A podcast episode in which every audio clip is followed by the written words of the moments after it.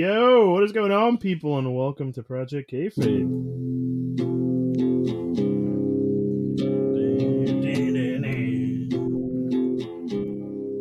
enough of that. Yo, we're talking about the Batman, obviously, and that's a piece from uh, something in the way from Nirvana. If you're watching the video fucking version of this shit, look at this thing I got. It's a fucking popcorn. Look, look at that gimp mask. Batman. yeah, I mean, he, he was, that dude was all leathered out in that movie. Mhm. God. Uh, of course, got my boy Finn here when we're talking about movies and such. How you doing, Finn? Uh, I'm doing great. I, I honestly, there's nothing more I want to talk about than the, this movie because I've just been thinking about this movie nonstop for the past. What is it? I saw it Saturday, so four days Yeah. now. It's Dude, uh, I can't. it's I can't so get over fucking it. Yeah. It's I'm I'm already on. So I watched it Thursday with our boy Shane. Love and fuck you, Shane. mm, Um, you watched it on Saturday with your your brother yeah. Billy. I was about to call him. Uh, I don't know. It would be interesting because Billy would have been on this pod, Mhm. and I hope he would have known. I call you Finn, so I won't. I don't know how that would Yeah. trigger him or not. No, I Shout out to Billy. He couldn't be here. Yeah. We'll get him next time. mhm. Um, but I also saw it again on Sunday, and I think I need to see it a third fucking time, maybe a fourth. I know when it comes on HBO Max on April 19th, I'm probably going to watch it again. That movie was one of the best Batman movies. Well, it's the only, well, besides The Dark Knight Rises, it's the only solo movie we've had of Batman since then. And we've, you know, had obviously the Ben Affleck Batman, we've had Lego Batman and stuff like that but this is the first time in a while that we've had something that you could basically say is the biggest contender to the Dark Knight. One of the best comic book movies, one of the best movies ever. And this movie really rivals it, in my opinion. I'm gonna say that out already. I'm hmm. gonna put it put it out there, put it out in the world. A lot of people are already talking about it. I mean, from start to finish, there's you know, I it's really hard for me to find something that I want to be like that fucking that was stupid or that sucked or that was a waste of time. I fucking love that movie. no, no, it, it's it's difficult because like it's it's just gonna genuinely happen, especially when it's the same property in Batman, where the Dark Knight's considered by many. I think it's still it's still probably my favorite movie of all time. That it's the quintessential comic movie, and it's just like the pinnacle of that. And this movie is like it rivals just how good it is, start to finish, and it's tough to also kind of in my eyes compare these two because they're just they're two completely different movies. Even though like this is really dark and really gritty everything and so is like the dark knight compared to like now when we think of superhero movies as mcu and everything where it's more lighthearted. There's definitely some drama aspects but it's more laughs and everything but honestly when i watched i watched all the nolan trilogy the week before the watching the batman and there is a good amount of humor in it, honestly. Like especially Alfred. Alfred, fifty percent of his dialogue is just quips and shit, and that's why I love Michael Yeah. Caine as Alfred. But it's it's just, and it's no like, it's tough. I definitely have to watch it again. I might join you in your third viewing to see it a second time because it I'm is down. Down. it is like I just keep thinking like I need to see this movie again because it is, especially the way it like start. Technically, how we start back, how we start with like the Riddler is very interesting. Like him, like POV of him just breathing heavily, sta- like watching the mayor and everything. Really sinister and like then when he just fucking kills the guy, really like you know some shit's going to go down. Even though you kind of saw a little bit in the trailer like it really brings out like the darkness. And then when we just go right into Pattinson narrating that got me so fucking hyped up. Because it just it really reminded me of the Arkham games which are just my favorite video games of all time how he was narrating and like just all the things he was saying the fucking the light the bat signal it's a fucking warning. Or they think I'm in the shadows. I am the shadows. Such a great fucking line. It was. uh, Yeah. I. I. cou- It just got you so fucking hyped. And again, biggest thing, Robert Pattinson killed it. Which everyone, I feel like, when it first announced, it was like, oh, this is interesting. Like you- Robert Pattinson, because everyone, of course, he's done many. they only know him now. for Twilight. it's Twilight, especially like mainstream audiences. He's Twilight, but Yeah. I want to watch more stuff in him, but the main thing that I recently saw with him with Tenet, he fucking killed it. So I knew he, and like you can just tell he looks like he looks the part. He could be Bruce Wayne, but he's pretty much all Batman in this movie, and he just knocks it out of the fucking park. It was great. His performance. Yeah. Dude, like anyone like that's you know, was hesitant about Robert Pattinson being Batman just because their only frame of reference Mm. is Twilight. Like it's not fucking 2010 anymore. You can Yeah. watch another fucking movie with the dude in Mhm. it. He's done um, Good Times. I think that's the name Mhm. of the movie again. That's an A24 Yeah. movie. I really like that one. He did that other one with William Dafoe, uh, the green, the the, instead of black and white, the lighthouse. There you go. Mhm. I never watched that, but I do want to at some point. I haven't seen Tenet yet, and I heard good things. Obviously, you just said something about it right now. So clearly, this man has, you know, diversified what he's done in Mhm. terms of movies. So he can't be the Twilight guy forever. Well, and now this was a great opportunity for him. that's what now he's back. Like, there's still, of course, so many great Batman. Like, pretty much any Batman we've seen, I feel like, is good to great in their own way. I like Yeah, George even Clooney. George and Clooney George has Clooney his and- own and thing. Val Kilmer. They bring a certain thing of like. It's just like I, you have a special place in your heart for those movies. yeah, it's, it's, yeah, it's especially when you're a kid, like you're a kid when you see it. It's like this is fucking awesome. Dude, I love Batman and like- Robin as a kid. Arnold Schwarzenegger with all his cold puns and his Exactly "Oh, nice to meet you and all that. Nice to meet Mhm. you, whatever he said. that, and honestly, I always say I think Ben Affleck was a good Batman. He was, you know, it, it just unfortunately he never got his like just he never got his own movie. That's the whole thing. This feel was like- gonna be his movie, This- which yeah. is the fucked up part. Originally, Really- it was his movie. That uh, like it sucks for him because I have a feeling he was gonna kill it and make because he wanted to make also his own movie. I thought he'd do a really good job, but just stuff didn't go right. And if this was the replacement, I'm glad we got something. And this is so Yeah. good. And I, I, I, I just it lost for words of how it just lived up to the hype because we were saying this since actually our first episode was after DC Fandom 2020, and that was Oh the first yeah, right. trailer we got of, and like how awesome that trailer was. And it's like, don't want to get yourself too hyped up because I always think in the back of my head, the first Suicide Squad had an amazing first trailer that with uh, Bohemian Rhapsody, and it looked sick, and it turned out the movie was ass. so you always got to temper expectations with even how good a trailer was. But man, did it live up to everything. Everyone. I don't think there's a bad performance out of anyone of like main Yeah. characters in this movie. It was top to bottom, The- just great.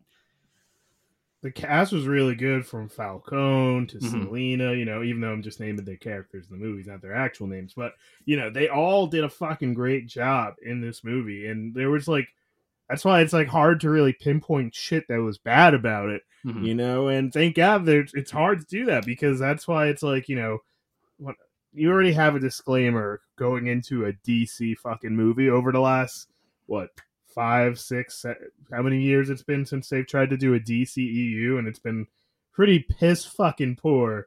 You Mm. know, now it's this is another movie just like the Joker, where it's set in its own Mm. universe. It doesn't. It's not in the Joker universe. It's its own separate thing, and it works this way too. I like Mm. it too because you know also basically a good way to compare it. If you like the Joker, you'll probably like this movie. I will say, like you know, it's interesting that um AMC labels this as uh, I think I think the way to pronounce it is artisan film. Um, Hmm. they did the same thing for Joker, you know, and for me when I read that, I'm like, oh, this is like an artsy movie or one of those, you know, those the cinema, you know. Yeah. But um, this one compared to Joker, if I would say there's any difference, I feel like Joker was definitely more of a cinema movie because it had all these different things behind it. While Batman was still, it was more of a detective Mhm. movie in that nature. While Joker was also just like a look at mental health in a way, but Mhm. with more arts artsy stuff in it. I don't know. I- I'd say like it's more probably Joker's more cinema because there wasn't like as much at like this movie Yeah. definitely has like cinematic qualities. I feel like and like someone like I, I love him as director, but as a person, fuck you, Martin Scorsese. This was cinema. Like this Yeah. wasn't. That's why this is also it's Jeffrey Wright like- said it in an interview too. Cinema. this is like techni- technically this is a comic book movie and that like a lot of this is based off of comics but this isn't mcu or dcu comic book movie this is could kind of like the dark knight live in its own world appeal to uh just casual moviegoers. Like you don't need to read watch consume anything comic book movies. Just you more than likely know the batman. You can go into this movie and find things that you enjoy i feel Exactly. Yeah, I told like for example Lauren, she doesn't really like action movies per se. She doesn't really like anything comic book related stuff like that. She doesn't really find it interesting. But I told her because we might go watch it together at some point. and I was like, you know, just go into this not even caring that it's a superhero movie or comic book movie technically, because this is the type of movie that that doesn't really matter. Sure, it's definitely a part of it. You know, clearly when watching it, you do know it's a part of it, but it's not like the focus in a way that a Marvel one is, or like the DCEU, Mhm. where it kind of like, all right, this is very, very, very much what a typical comic book movie would be. This isn't a typical comic book movie. This is a typical movie, Mhm. and that was like what really kept keeps it going. You know, like the plot makes a lot of sense. There's like you know a lot of things going on. The characters are strong. The score was fucking great. I Mm. mean, the music behind the movie. We already sampled the little Nirvana piece in the beginning, but like yeah but that that Batman fucking score, the main score for the Batman himself, just any scene where he's like coming out of the darkness and they have the visuals done so well, or just just the music behind this movie feels like you're in a dark world. It feels like it's also taking like you know adaptate. It's like an adaptation from like the Batman animated show with some of the way that the music plays. It's like it does respect to the source material, but then it also Mm. just does really well to put you in there. And when you're watching it in a theater or watching it at home, whenever it comes out, it's going to be like, all right, I'm into this because the music works so well.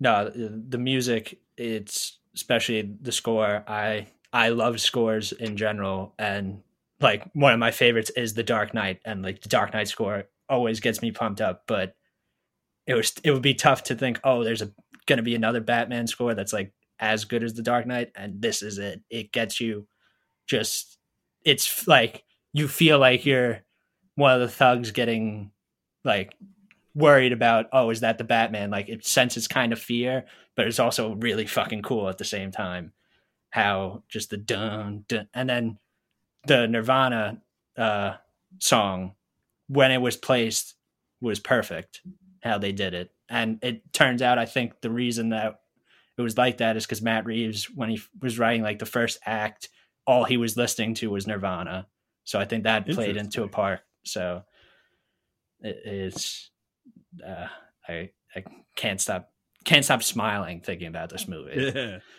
Yeah. That song, it goes really well with this Mhm. movie. And they played it twice, too. I remember. Yeah. And I really just enjoyed it. I, I remember getting out of the theater, and that was the first thing I listened to. Yeah, I was no, like, I- this song. I've listened to it on repeat since it's uh and like you Um, mentioned a little bit like just certain characters like I thought you mentioned before Falcone, John Turturro who like he's been in serious stuff, he's been in funny stuff like Adam Sandler movies. He he killed it as a mob boss, I feel like as Carmine Falcone. He really He- did. He really did. he was just such like a typical like I just all think these are like it's Gotham, but these are just like he's just a typical New York like Italian. Also, te- really kind of the Penguin as well, and No, It- very uber Very, uh, Italian. was uber- take it easy, sweetheart. Like uh, that. I know we'll talk about Penguin for a lot, while, but I, I do have to give props to Turturro uh, in uh, Carmine Falcone. I, I thought he did a really good job. That, like I said, was, with um, everyone pretty much, but he he very surprising. Like when you first hear, oh, this guy's gonna be Carmine Falcone, interesting, and it, it was it was definitely a good casting. Yeah. I mean, I didn't even know he was um, playing Falcone because I know who Falcone is from before, from other like Mm-hmm. Batman stuff. But when I see him in the trailer, I just thought he was walking with Batman, and I like Mhm. he looked like he was playing like a detective or some shit. that he was could like, have. you think you scare also- me or something? He could have. yeah. That's the funny part. Like but um, I think it was for like he was unintentionally funny just because of who he is and him playing mm-hmm. this role. I think one of the things that got me laughing, even though it wasn't a moment you're supposed to laugh, is when he starts trying to choke the life out of Selina. He's like, "You, you think this hurt? This hurts me too, or something." the way he said it just made me fucking want to. I mm. was dying just watching that scene. Um, on top of that, just like you know, he he's not supposed to be the guy that should be playing Falcone. I think Falcone should be more, you know, rug not rugged or more more like you know an older type that's like a little bigger clearly you know intimidating but he's intimidating in his own way no, you know? He does the job pretty well. That's what uh one of my brother's points that he would probably bring up he mentioned it to me was that he doesn't look menacing but he was very menacing in this movie just by the way he yeah. was talking especially in that whole scene with him and him talking to bruce wayne and like how he's kind of like trying to comfort Bruce and like talk, but he's also like giving him a warning at the same time. Like he's just he was very menacing, even though when you look at him, he's not very menacing. He could still play it that way, which was really good. Yeah.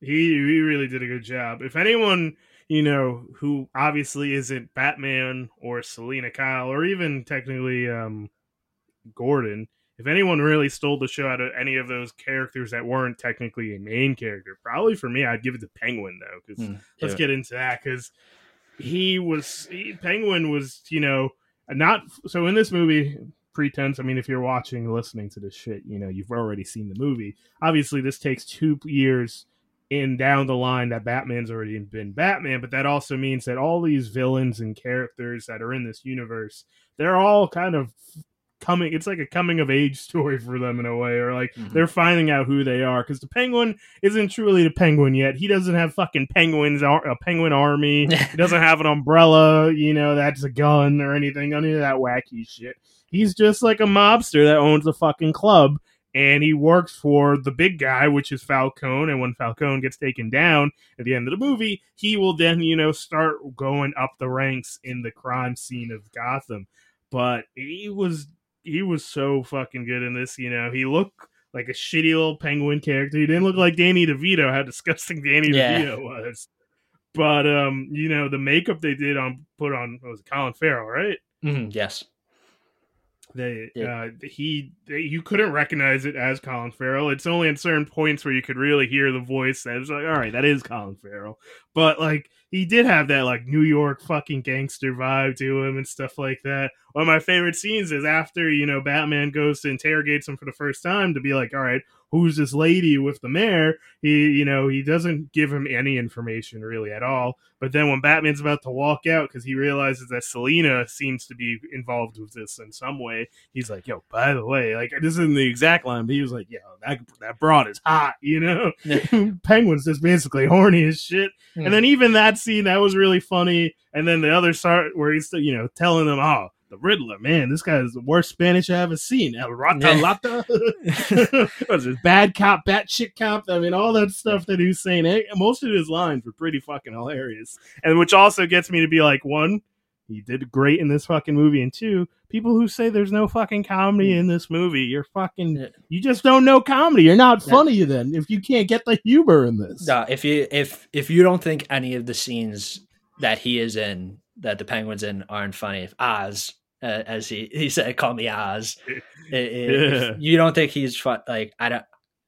I'm sorry, like you you're you you're right. I think you're just not funny because, especially that whole uh, Gordon and Batman interrogating him. Even the little thing of him waddling off like a penguin, like it's it's just fun. Like it's funny because it's just stupid, but it's funny. And the whole just back and forth, how he was he kind of stole every scene that he was in. And yep. it just gets me more and more excited that there's going to be this Penguin series on HBO Max that I feel like is going to be really good, mainly just because of Colin Farrell. And he was also a part of the possibly the best scene, maybe in my eyes, with that whole Batmobile chase thing, which was just like the fact that when the Batmobile first started up, I, I felt like I got goosebumps how insane it was and how cool and then the whole just chase him going back and forth and then also at the same time this is what made me think like oh that even though yes, he's completely un- unrecognizable, I can see Colin Farrell in it when he was in the car driving because he's just doing making like little lines and everything. Like you can Yeah. kind of see his personality come out a little bit because he he can play a little crazy and a little funny at times, especially uh, and that that whole that whole scene was incredibly just well shot. Just everything looked amazing, especially the Bat- Batmobile and. Uh, Yeah. I really liked how it basically like in that scene where we get introduced to the Batmobile, it kind of fucking gives it a fucking life. It brings life to it because all you hear is the, you see the lights kind of go on, you hear the engine roaring, and it's like a fucking animal. It's like a fucking monster about to fucking go off at you. And that felt so fucking cool. And then yeah, the fucking chase scene. That was done really fucking well. And sure, we saw obviously the part where the fucking Batmobile comes out in the fucking Yeah. fire and all that shit. But it didn't matter to me. That entire scene, I was like fucking mo- like jumping in my seat because I'm like, this, this is fucking good. This feels like fucking Batman. But not only is it Batman, it just feels like a good fucking movie scene for what this movie is trying to mm. do. It was perfect. So I'm like, I, I can't tell if that was my favorite scene in the movie or probably um the fucking scene where batman's in the the dark it's no lights are on there all you get the lights is from the gunshots that uh the scene when he comes out from the elevator that one That- was fucking that great That was yes, that was also really cool. Which also was apparently done by just the using same guy practical, that did just using practical effects. Like there was just no Oh. that the only lighting apparently, I, or no, I think that was the flare scene. But like they were just sh- like just those lights was all that was being used and everything. There was no like CGI or anything. That's what also like I don't think there was a lot of CGI at all in this movie. It was mainly No, practical no. effects, which was pretty cool. Especially the one thing that I saw was the, flare scene at the end of the movie where Batman lights the flare. flare it was a I think it was a legit flare because it was Matt Reeves said it was like the only lighting they used. They used very minimal lighting besides that in the shot. It was really just a flare that lit up the entire. Uh, That was a scene, very which cool is, scene which is pretty cool to think, especially nowadays when like, especially like Marvel, like ev- mostly everything's CGI. But Dude, they're all wearing fucking little suits and all that Mhm. shit. Yeah, everything's just put on afterwards. What I thought you were gonna mention was that um, I don't know if you found if you heard. So the that exact scene of that I was just talking about the uh, the Batman in the hallway that was done because I think the I don't know if he did the entire movie or at least I definitely know he did that shot in Rogue One, the Darth Vader scene. Mm. That's the same guy who shot that scene who did That- this one, that which is why it looks so fucking good. Yep, that, Like- that's probably that's probably like the coolest hallway scene ever, and he he he He did another great another one too. cool one. Like, oh wow, Three I did not Hall of that. Fame, three Hall of Fame hallway scenes. The Darth Vader one, this new Batman one, and now that you've seen it, the Daredevil one in the fucking them fighting in the hallway. Dare, I, honestly, Daredevil has like two. He has another one, like that one in the. I think they were like Russians that he was dealing with in season one. Uh, Yeah. But there was one I think was it season two or three when he's in like a prison. Uh, I think it's two. He does another great oh, I think I know what hallway you're scene- talking about. hallway Yeah. scene where he's like trapped in a literal prison and just go, but yeah that's what like it hit so many like marks of such great like action films of a great hallway scene a great chase scene uh just so many things like and like you mentioned before this is more just a detective movie when you just think about it just peel back all the things and that just also makes me think like i mentioned before the arkham games which is pretty much just a lot of his detective work and just really cool stuff of course Yep. mainly action like this movie there's a lot of action and that's what it just made me think back to those games and i was just so happy uh Yeah. in the theater experiencing it the first moment that made me feel like this is definitely like Arkham esque Mm. was uh when he goes to club uh the uh, the iceberg lounge and when he's fucking up the dudes in the stairs and stuff like that and when he takes away the person's bat and fucking Mhm. throws it at something like this just feels like arkham grabs a Mhm. fucking lead pipe away from the villain Yep. knocks the shit out of them with it you know are they dead no but they're definitely fucking not gonna be walking right for a long time you know so that was really cool and yeah the detective stuff about it is what really like is what sets it apart from like your regular Batman type stuff we get in the movies. Because in the last couple of years, we've gotten Ben Affleck's Batman, which is a really cool Batman, a lot of cool action and stuff like that. But you don't get any of this of uh, what you're getting from Robin uh, Patterson's Robert Patterson. There you go. I'm forgetting his name now. Uh, you Bat- don't get any of that stuff.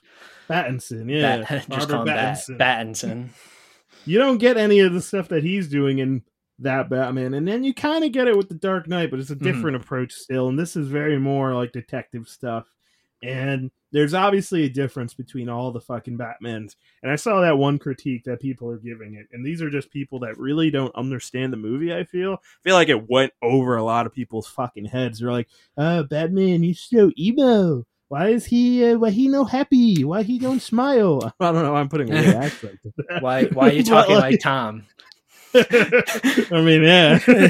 but um like this dude like for example, like when uh, the Bruce Wayne we get in the Nolan trilogy, he's been around for a long time. He he's been a part of this life for a long time, but he's already understood that, you know, if I'm going to be this Batman dude, I need to make sure my real life doesn't seem that connected to it. So what in the in the Bruce Wayne that he is in the you know trilogy, he's more likable. He got girls on his arms. He fucking falls into like a little pool or some shit. You know, he's goofy. He's having fun. But in this one, you know, he's more just dead inside. It feels like, and doesn't really know how to interact with people. But that's because what you'll he'll, he'll realize, and which is kind of what he ends up partially realizing at the end of this movie. It's like I need to be something different. So mm-hmm. partially for the Batman, he can't just be uh, the guy that's here for vengeance. He needs to be like a beacon of hope for this city. And then this will probably awaken and make him realize, oh yeah, I gotta fucking also in my real life be a fucking person because obviously you know things don't make sense if I'm this disconnected from real life and then I'm always Batman. Eventually, it's not gonna work out. Yeah, no, uh this is a good point that you brought up with watching the Nolan trilogy and everything. It's really Alfred who pushes him to be like, you need to have two lives. You need to separate your lives. That's why he becomes the playboy Bruce Wayne, Christian Bales. And this one, I, I didn't like at first, like coming out of thinking, I'm like, wow, he wasn't really like I, he wasn't really Bruce Wayne. I, I don't know how I feel about that. But the more I think about it, is that he he isn't Bruce Wayne. He's literally just Batman at this point He's literally Batman. but like he, yeah. he like you said he's just dead inside where he's not technically he's not even batman yet he's just like i'm this vigilante. I'm i am vengeance. That's all i am in both my lives. I, technically he just really has that one life of being a vigilante and doesn't even have to deal with bruce wayne. The only time he is bruce wayne i saw this i think straw hat goofy mentioned it the only time he becomes bruce wayne is like at that uh, memorial because he thinks the riddler is going to be there.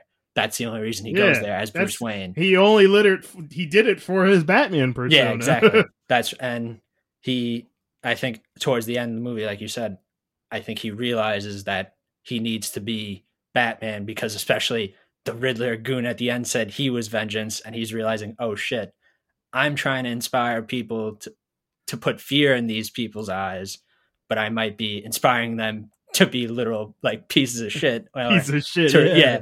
And I'm like, ah, fuck. I guess I gotta be. That's what he'll probably end up becoming the symbol of hope that like Christian Bale's became at the end. Like you need. That's what he needs to do. And you know, I appreciate now this this version of Bruce Wayne of like this is early on in his Batman career. He can't balance those two lives yet, especially because he's not even really a part of Bruce Wayne's life. Alfred keeps walking Yeah. that's what I just like. I, I want a little bit more of the Alfred dynamic, mainly because I just really like Andy Serkis. But the parts that we did get is just pretty much them just going back and forth at each other, like, "You need to do this," and he's like, "Fuck you, Alfred. I'm Batman. I don't need to do this shit." Yeah. He's like, "No, you got fucking like, we need this." I think he was like, "We got some money people from Wayne Enterprises." Like, I don't need to do any of that shit. He's like, "No, you do. You fucking no, you dumbass. Is- Dumbass, you that's, gotta- your re- that's your real legacy right there. You still want to have the money to be Batman? Yeah. You got to do this shit. You know, I do like um the little subtle things. Like for example, like obviously he's been Batman for two years, and he's just so focused on being Batman.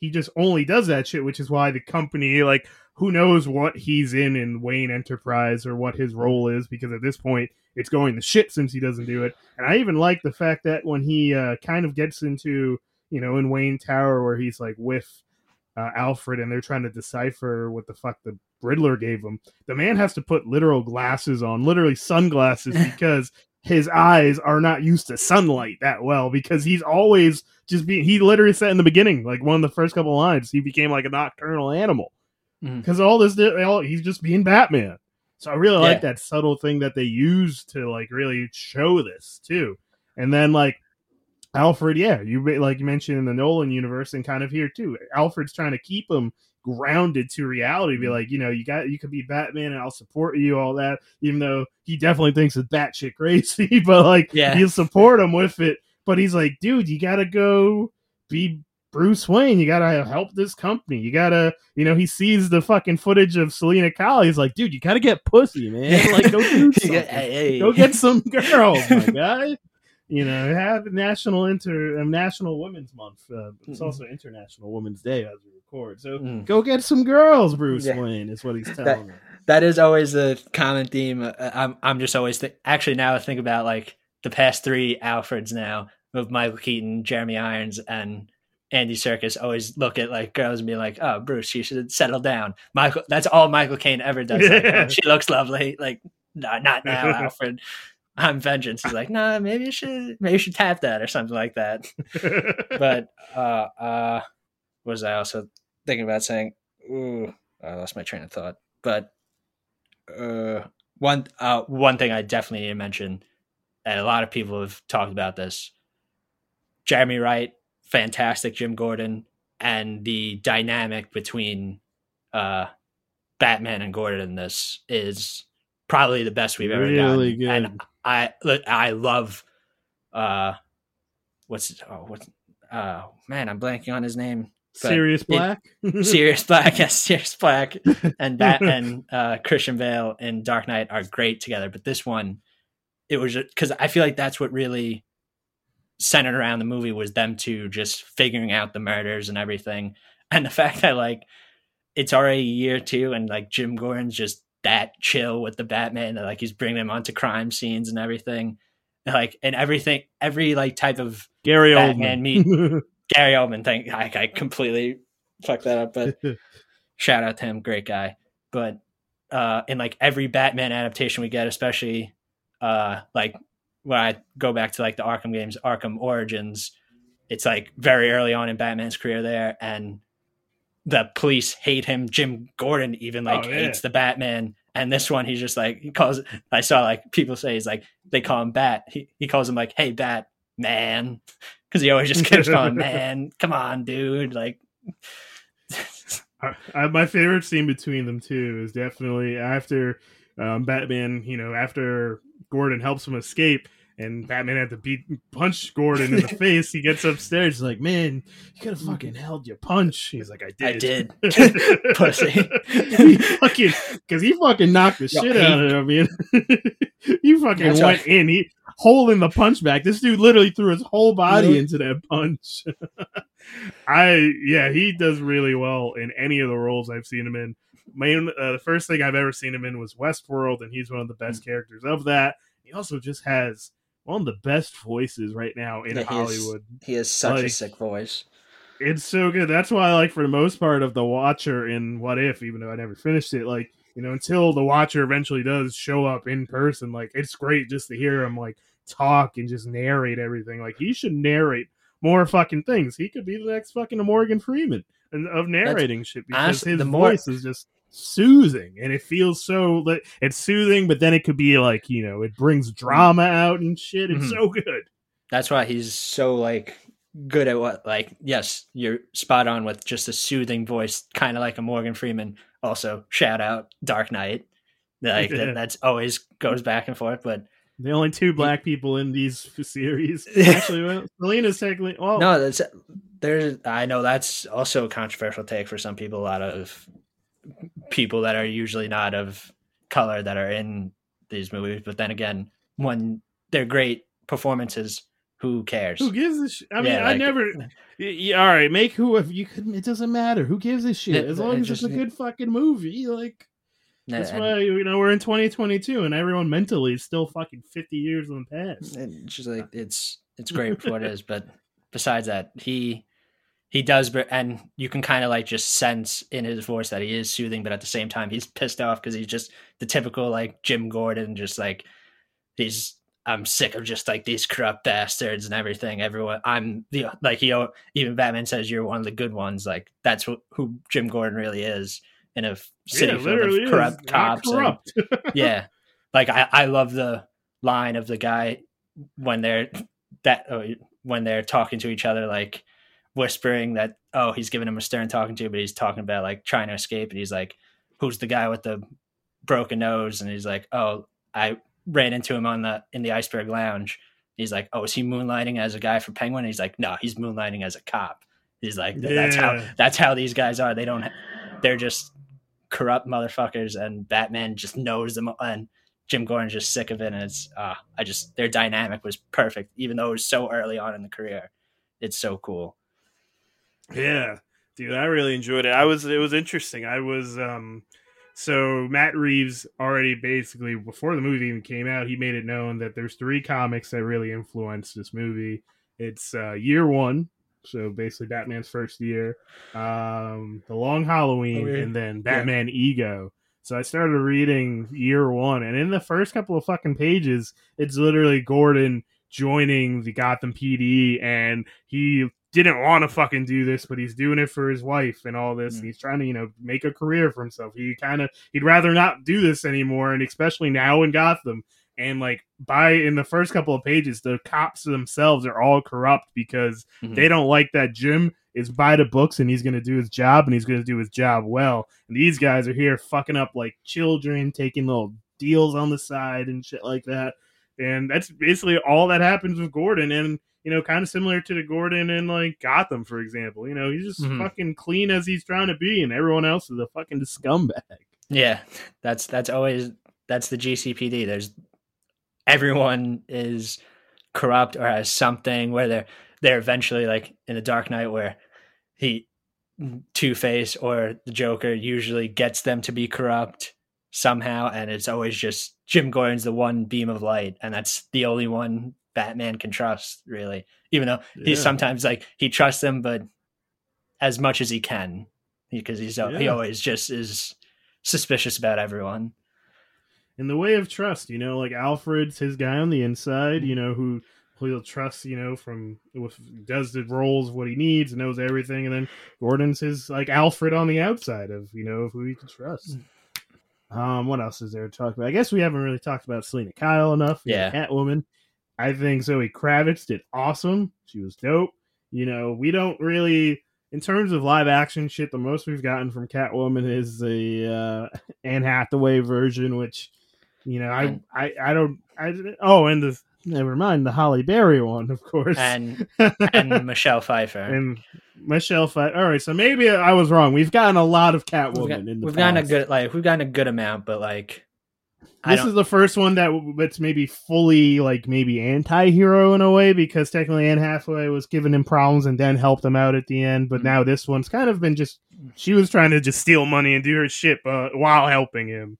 Mhm. But um, I really liked her character as Catwoman, and I would be really interested if they gave her her own spin-off show, like they're doing right now with the Arkham one, which is replacing the GCPD one that they're going to do, and the Penguin one coming up. If they did one on her and just what she's doing now since she's leaving Gotham, that would mm. be interesting because they could just do some interesting stuff with that.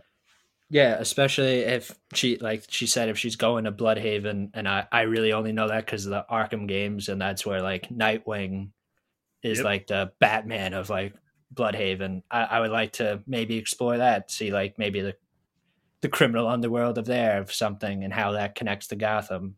It's just it'd be just interesting to see things that we haven't seen. Like you mentioned, I am very like at first I was like, oh, when I heard the GCPD one's like not gonna happen, but that it's becoming more of an Arkham Asylum based show. That I am so hyped for that one because I just that's something that's need to happen especially ever since Arkham Asylum, the game came out, It's like this is a perfect place to what Matt Reeves is doing to start like building up these villains into something like the these are the infancy of these villains, and then they're going to become part of the Rogues Gallery and yeah. just terrorize Gotham. That's what we need to see. It would be really nice if that show, if there was two main characters for this show. So you got Gordon, you know, because I feel like Gordon has to go in and out mm. a bunch. I don't think they'll really put Robert Pattinson in this show. If they will, maybe once in a while, or maybe for a scene or something. I feel like they're going to save mm. it more for the movies, obviously. Yeah. But I think they could build out more Gordon on that show and his interactions and putting these people either in Arkham or interacting with them. But I think also maybe this is how you could introduce Harley Quinn, but as the doctor, you know, because she clearly Har- she works Doctor Harleen Quinzel. There you go. Mm-hmm. You know, she could be there talking to the patients and all that, and we see how she slowly fucking goes insane because, mm-hmm. I mean, spoiler. I mean, it's been entire spoilers, but the Joker is in Arkham currently. So Matt Reeves said in interviews beforehand that he's the Batman and the Joker have already met. The Joker isn't the full fledged Joker that we all know. He's literally becoming the Joker. It's interesting too that this Joker has a heart defect that has caused him to always be smiling, which is kind of mm. cool. He's based off mm. of the He Who Laughs, the original original ins- inspiration for Joker. So I think that would be cool just to see who like what happens there because I don't want the Joker really thrown into the second movie. Mm. And Matt Reeves even said it like, you know, the cameo of the Joker in here is not saying Easter egg, boom, this is the second movie because he doesn't even know what the second movie is going to be, but he put it in there because you know there was other scenes I was involved with, and I think it's cool that, you know, if you're going to put the Joker, that's nice that you did it. You're maybe making it work, but maybe we don't need to rush and give us Joker right away. Mm. Maybe you build him up a little bit more, and maybe this Gotham show could be the thing to do it for him, too. The actor playing him, Barry, I don't even know his last name, but the guy who's from Eternals um, from there. So I think it'd be interesting just to see what happens with this Gotham PD show and the Penguin show. All great stuff to fucking build this universe, and we don't have to go rush to another movie right away because I'll let Matt Reeves take as long as he needs for another Batman movie if he's producing the same quality that we just got right now. Well, I mean, this was fucking great. So no rushing. Just let him do what he got to do. He's going to make a show on the side that helps build this universe even more, even better. And I think I'm also a fan too that he's trying to keep this within this universe and keep it grounded. He's not going to mm. try and go apparently all magical and shit like that. He's not going to mm. try and bring out all these crazy type of fucking things that you would probably see in the DCEU or maybe Marvel or stuff. So I like that he's going to keep it very much like kind of similar to the Arkham games too. They don't really go that crazy into mm. fucking crazy ass villains that wouldn't exist really. You know, maybe you would take maybe Bane, Bane or Killer Croc, but also you could make a Bane that doesn't need to be as crazy as he is in the comics. Like, look at the one we got from Tom Hardy, you know? Yeah, exactly. Uh, no, but you brought up good points of like people that could possibly be in this uh, Arkham Asylum series. Like two that popped into my head. One, you can do jo- Jonathan Crane. You can set up Scarecrow possibly again. I feel like he's an obvious like, oh, he maybe maybe he it or kind of go past like maybe a backstory like a origin story and just already set him in. He was a former doctor and now is just insane. He's the scarecrow or build him up to be a doctor and then becomes like the scarecrow or someone like hugo strange who was like the main guy in Ar- the arkham city games. I feel like he would be a very menacing type overall guy to maybe run the asylum or something. He could definitely be a big figure of it. But and just especially like you mentioned with the Joker, I completely agree. You do not need to throw him in, especially because we've gotten plenty of Jokers recently. I feel like it's oversaturated it, it is. but also at the same time, I do see the point where you really can't have if you if this becomes like a full on trilogy or even past that, you need to have the Joker. You can't have Batman without the Joker. It's really tough because he's he's the best. Like he Batman has a so many great bad guys, but this the king is the clown prince of crime. Like you need him in some variety, and I think this is definitely teased, and hopefully it just builds up to we'll get him maybe in the third movie, maybe somewhere else, then I would be very interested in that. But definitely not just throw him into the second one because there's potential to have so many other villains be Yeah. the main guy in the second one. You could do so much. Like you could, you know, they talked. They've mentioned it before. Robert Pattinson has even mentioned that like Court of Owls is something that Mhm. he really likes, which is a cool comic series, and kind of similar to what they've already a little bit done of in terms of like you know fuckers on the outside that are really fucking within everything within the world or in their world technically Gotham. So you know they kind of already done that. So maybe they don't have to do that. I know everything's gonna be fucking gone to shit. So I, it's very interesting to see, you know, how far in time will this this next movie be? Will it be following directly after? Because right now the Gotham City is in shambles. It's a piece of shit. It's mm-hmm. underwater for half of it. So maybe they continue after that. But then with these two shows that they got going on, we still don't know. Is like, for example, the Penguin series going to be a prequel series, kind of, or I- is it? I think be I- I heard it's more- I, I swore I heard it's more going to be prequel. If uh, I Okay. think that with the Penguin, and it sounds like the what the GCPD one was going to be was kind of a direct right after this movie, like the effect that it caused and everything. So maybe they're just going to do that with all the aftermath of that, what's happening in Arkham Asylum, because with maybe Yeah. the Riddlers, all of Riddler's like Twitch followers are now in there, maybe with him if that causes something. It was funny when um when we're when we're seeing the Riddler's final video and he's like, "Hey guys," like Shane, Shane looked at me. He's like, "Yo, that's you making videos and shit." But um, yeah, I would be interested to see where they go next. And now we really haven't mentioned it at all. But Paul Dano, the Riddler, Yeah. we really haven't talked about him at all. And I, you know, the the biggest Riddler that we've ever gotten was the boy Jim Carrey, and that was very much like straight out of a cartoon type of beat. You know, this one was literally I'm gonna be the Zodiac killer in the first five minutes of the movie. I'm gonna basically do Halloween because that was kind of like what it looked like. It was like almost like exactly how Michael Myers kills when he's a child. Um, so I thought this was done really fucking well. This made me. This is weird to fucking say it, but it made me wish that we had. If we're gonna have people killing in the world and be disgusting human beings, it kind of made me wish it was as theatrical as this fucking man makes it. That there's clues and fucking people are losing their fucking minds trying to figure it out, and this guy's here and there and he's everywhere. One of my favorite things that is a very subtle thing, and you don't want you don't notice this, but there's a scene. I think it was right when um, Selina's done talking to the DA and she walks out. If you look, they pan out and they have it that you could see the Iceberg Lounge and the building across the street that we do know. We find out that's actually where the Riddler's at. That's his place. The Riddler, you can see him at the window. You could literally see him looking at everything that's going on, which is so cool because I didn't notice that until I watched the rid- uh, video explaining, and then I came back to the theaters the second time and I saw it. I'm like, that's fucking cool. This motherfucker's here the entire time. Especially like in the scene where the DA fucking drives his car Yeah. into the fucking funeral. He's the only He's guy that doesn't fucking move, and and Batman knows it. He's just looking at him, and I just wish he just gave him like maybe a little like wave, like hi, like because you, you just like so obvious, like oh that's him, and unfortunately like he's not Batman, he's Bruce Wayne. There, you can just go up and like fucking get him. Uh, but yeah, I I really just I enjoyed how he was he was just a genius serial killer, and that I do also thought they did a great job of like explaining why he was like this, why he became this. I thought for a second the whole like tease of the whole movie was like who was the rat? Who was the rat?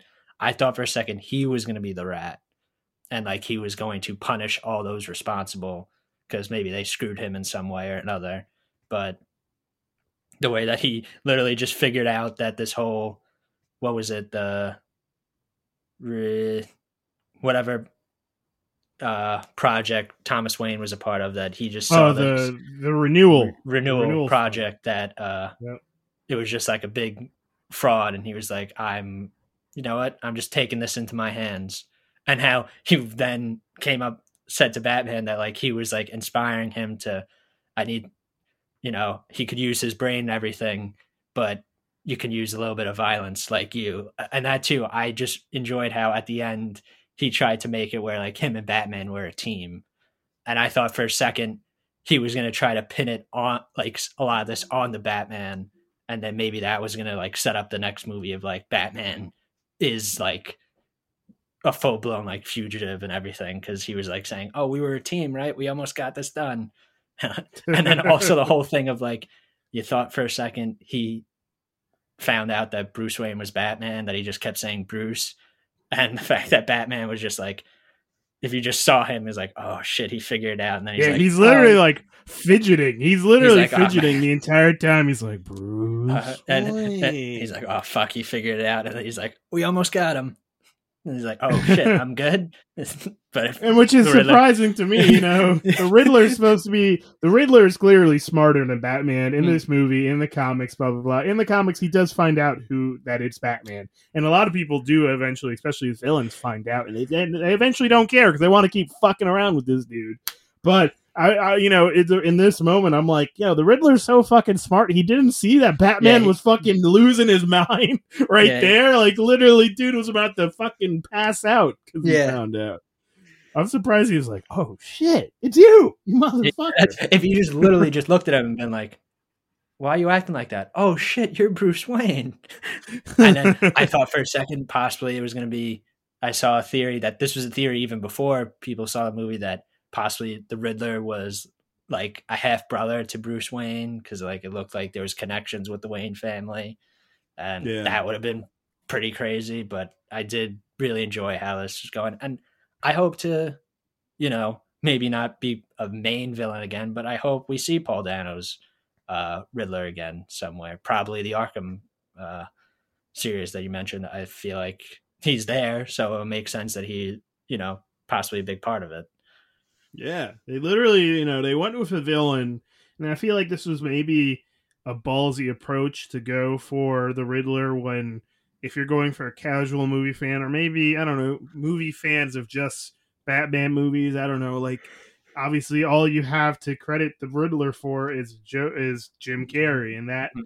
hit or miss depending on who you are. And then for the common, you know, Big- big person hit. watching, Big hit. like you don't like you know people who are like outside of it if it's not the joker or something they don't really know if they're gonna like it or not but you know this was this was a good villain you know this was and this was a good villain for this batman you know it's Mhm. all about the mental game especially Mhm. with this being a detective movie it made it that this the batman had to fucking work because not everything he knew right off the bat and it took him some time obviously the biggest thing he couldn't figure out was el ratalada but like you know he you know eventually figures it out after some fucking trouble and you know who would have thought like i did not see it coming that the, his fucking last thing was fucking blowing up the seawall Yeah. they never even really mentioned that you know it was um weekly planet the podcast i like to listen to i think it, they were trying to figure out if there was one thing that like with this movie that they didn't really like or just didn't make all two senses. it feels like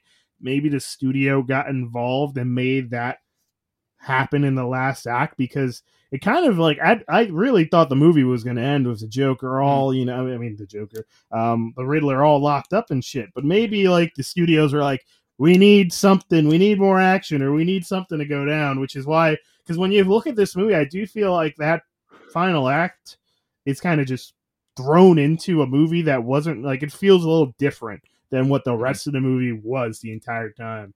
So maybe that was a little different that they just added it to try and find a way to either get more, you know, fighting scenes in here. I saw in the Weekly Planet they were like, yeah, they probably just like, yeah we still have 20 Joker suits here lying around. I mean, 20 Riddler costumes Yeah. just lying around. Let's do something with it. Mhm. Um, I, you know, that kind of makes sense, but um, maybe they also needed Batman to realize, oh shit, I can't just be beating the crap out of people for vengeance the entire time. Yeah. Maybe I got to learn to, you know, be a good guy in terms of being a beacon of hope. It was interesting though. I saw, and people are. I think this is what the consensus consensus is. I might be. I'm, I'm pronouncing shit weird. Cons- But consensus. The yeah, the guy that got beat up, and I was expecting when he took the mask off was going to look like a bunch of sloppy joes. That one Riddler goon. People are saying that was the guy that Bruce Wayne ended up interacting with at the funeral, who was like, "Yeah, all these rich people. Oh my god, they're the fucking worst." And the guy who says "I'm vengeance," they're saying that's the same guy. Mm, uh, Possibly. so. Th- I also saw a theory that same guy because he all, he then says, "Don't I know you?" Looking at Bruce Wayne, some people think that might be Joe Chill, who notoriously is the one that kills Yeah. Bruce Wayne's parents because they'd be like, "Oh, di- didn't I murder your?" They'd be fine. Didn't I murder your parents? I mean, no, no, I didn't. what gun? Uh, What it's kind- still interesting. I don't know if it's confirmed or not. If that emblem, the bat signal, is the gun that killed his parents. I, I don't know if that was ever confirmed or not.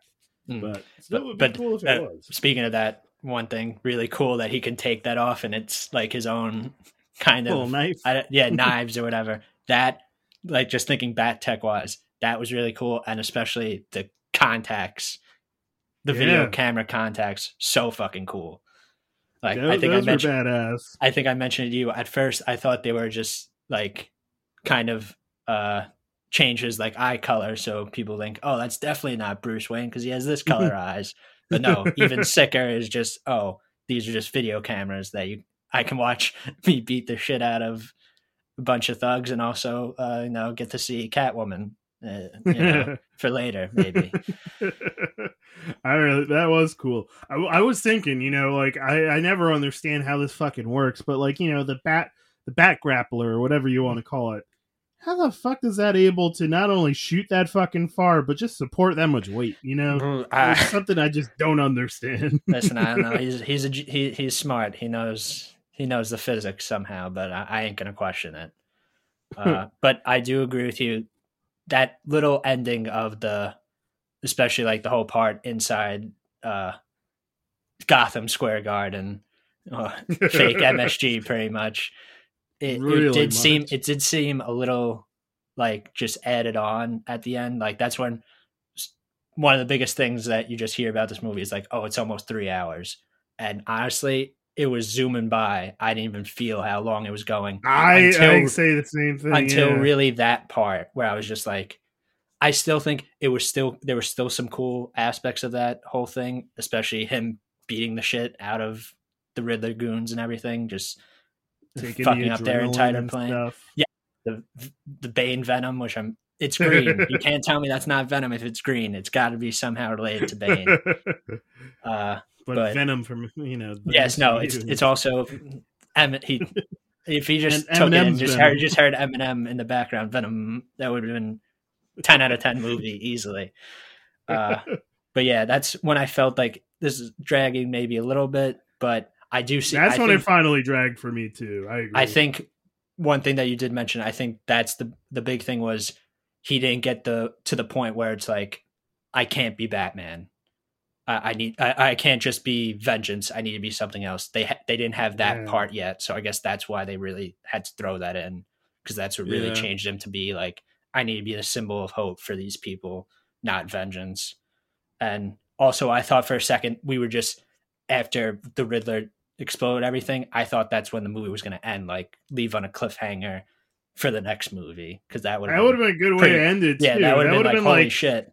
that would have been like Endgame, Infinity Mhm. War type shit. You know, Like, where they oh, just what like the drop the bomb now? like this, literally. Mhm. So I'm I'm very interested to see what happens next. But yeah, I, that definitely does feel like it was tacked on, and that's when it because when I left the theater, I was like, I, I looked at Shane, I'm like, dude, like that was three hours. It didn't really feel like three hours Mhm. that much. I could have sat down a little longer to kept kept watching what the hell's going on here. I would have mind one bit. But yeah, that part, yeah, I do agree. It definitely dragged. I said, I laughed my ass off a little bit when the mayor got shot, the new mayor, because yeah, dumbass. The Gordon's literally Jim warning Gordon's you. like, She's like, "Don't go out there," and she's like, "Fuck that," and immediately just gets fucking no scoped. yeah, literally. I'm like, god dang.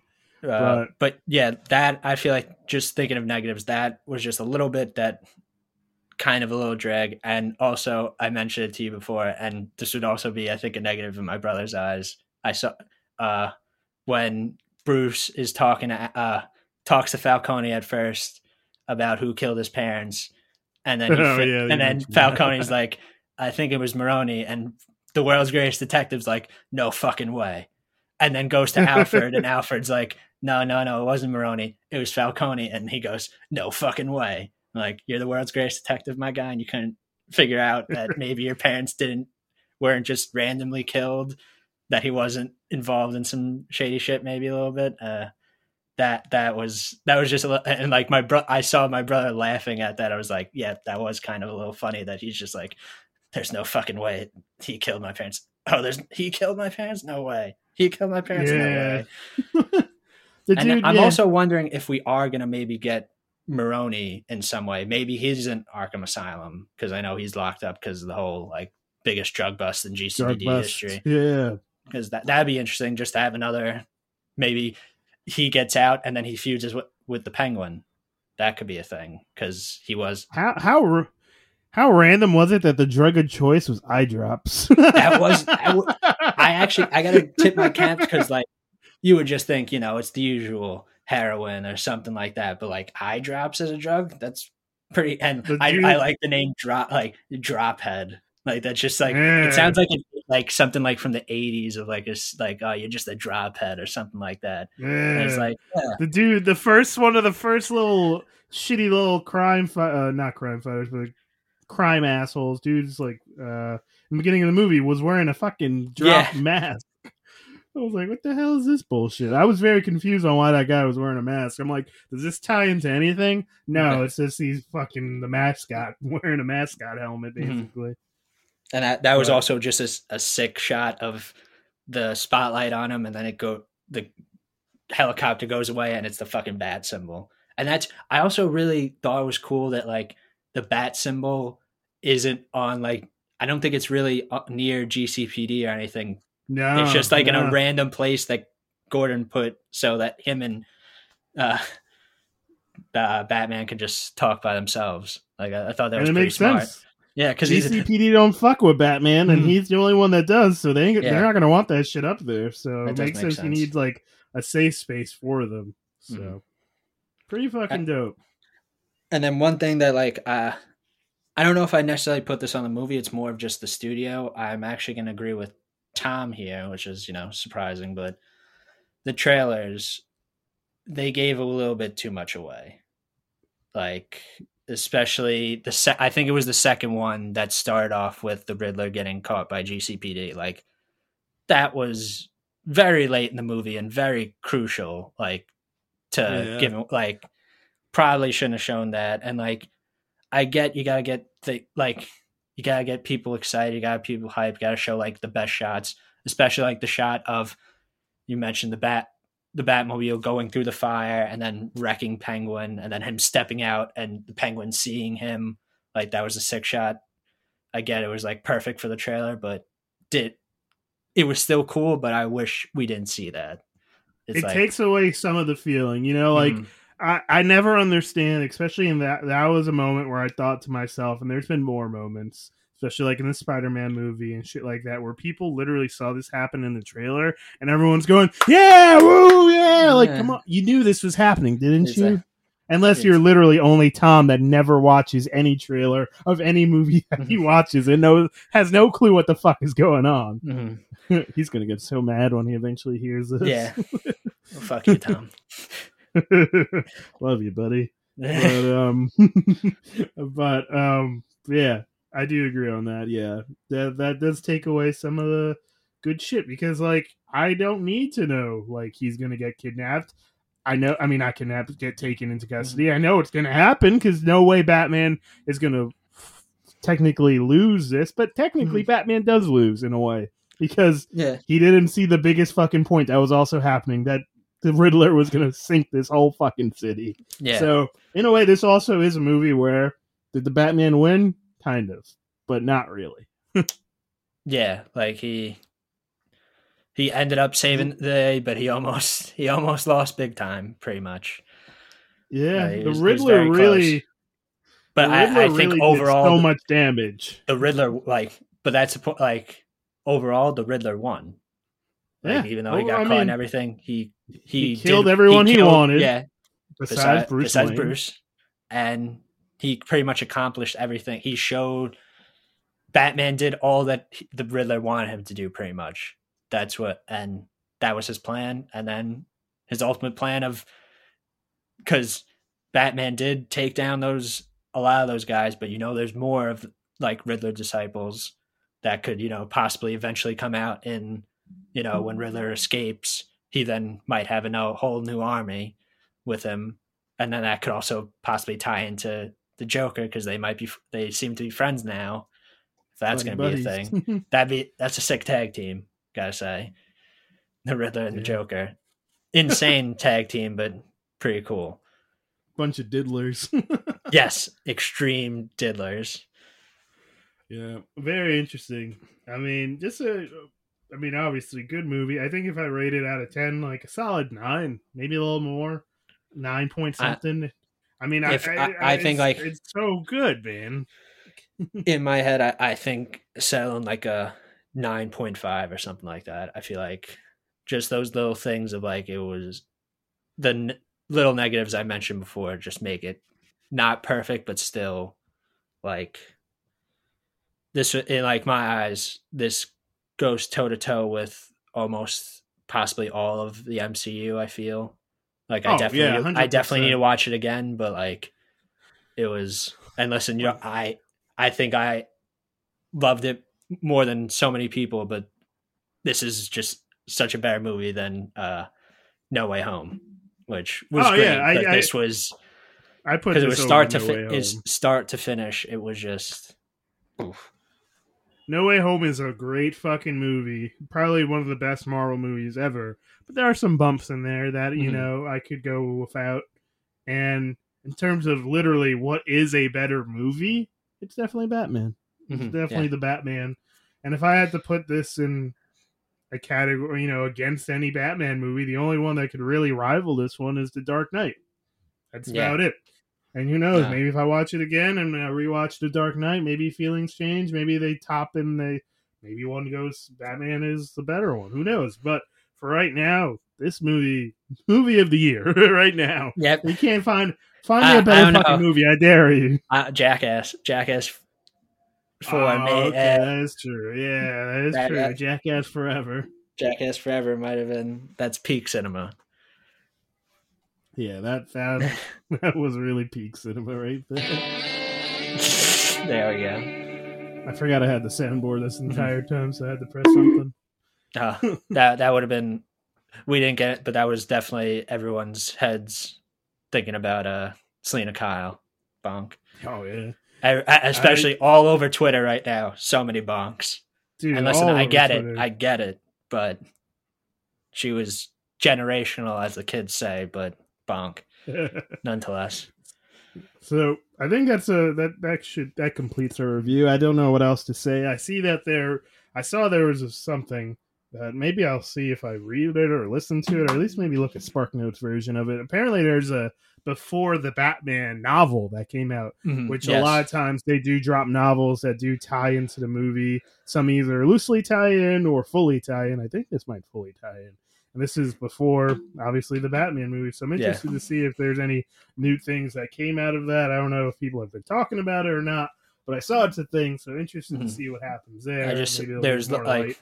I got like the little bullet points of like what happened. Like apparently how Bruce Bruce Wayne, like one thing that I saw, he started building the Batmobile when he was like 16 he was apparently he was apparently doing like drag races back then and stuff stuff like that. That's why makes sense because that, that, motherfucker was great yeah. driver for an emo kid that's just hanging out in the fucking yeah. train station, the yeah. old train station. This kid could fucking drive. that's one thing. Yeah, back. I feel like you really can't fuck up the Batcave. Batcave was really sick, especially how he gets into it, the whole subway system and everything. That was pretty cool. And especially for a year two Batman, like this is Batman on his second year of the job. You know what? Was it the most elaborate shit we've ever seen? No, but it looked pretty not, good. He doesn't have look good. He doesn't have Lucius Fox yet. He doesn't have Morgan Freeman. Yeah, nah, he doesn't. So, so I mean, this, yeah. what, this is what we got. And it kind of reminded me of like the little, not a little cave, but remember in the Amazing Spider-Man, was it two when he finds the little subway cart? Yeah, that, uh, that is like has his little lab for his dad. Mm, yep. Interesting. So that is uh, the podcast. Uh, thanks again for listening. For mm-hmm. people that have been listening, we are uh, we've been going up recently, so we're on the up again. Uh, check us out on Twitter, Instagram at project underscore kayfabe. You can check me there, Joe Bro three sixteen. You can check Cool. Finn at Brian Finn ten fifteen, Hell yeah. and then uh, catch us Also on check YouTube. check check the Twitch. Pri- uh, Joe's been doing- that, yeah. that that last night was great watching Joe figuring out 2K WWE 2K22. It was phenomenal. Yeah, I mean, fuck. I mean, I lost a couple times, but hey, Yeah, I, I'm fine. having fun with the. I'm having fun with the game. This is definitely better at 2K20. So yeah, Twitch.tv slash Joe Bro underscore 316. I want it to be just Joe Bro 316, but some fucker has the name Joe Bro 316, and I Ah. messaged Twitch. I'm like, this guy doesn't look like he's ever used his account once. Give me the account. They're like, we can't do that. I'm like, you're a piece of shit. So that's uh that's what it is, and yeah, content coming on the YouTube page, and I do it for Project Kayfabe technically through my own Twitch. So yeah, that is what it is, and that is the podcast. So uh thanks again, people.